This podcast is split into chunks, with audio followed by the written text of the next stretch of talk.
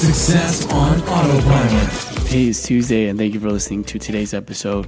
Um, so today I want to post a video, a demo video actually, of the um, triple opt-in flow, uh, which we have posted in the past um, as a template for you um, if you wanted to use that in our template library. But in this demo, we added two extra steps. So one is to actually validate uh, the email once they opt in for email, and then also validate their mobile phone number um, when they give you consent to send them uh, S M S and notification.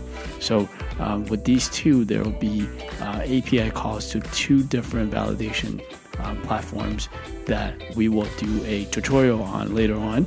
But in today's video, we're just showcasing what the user will go through and how we can actually validate um, their email. So if they give, let's say, an email that's an old email, email, or it doesn't work, or someone is just trying to bypass the email to get something uh, from you, um, we can actually validate that.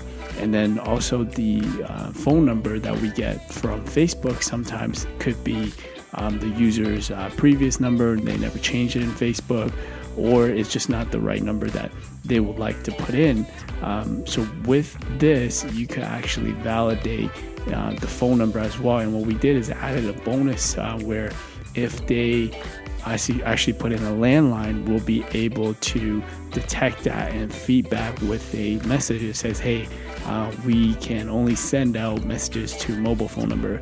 Please enter a mobile phone number instead. So all of this is built in into this uh, uh, flow, but check out this demo and let me know what you think.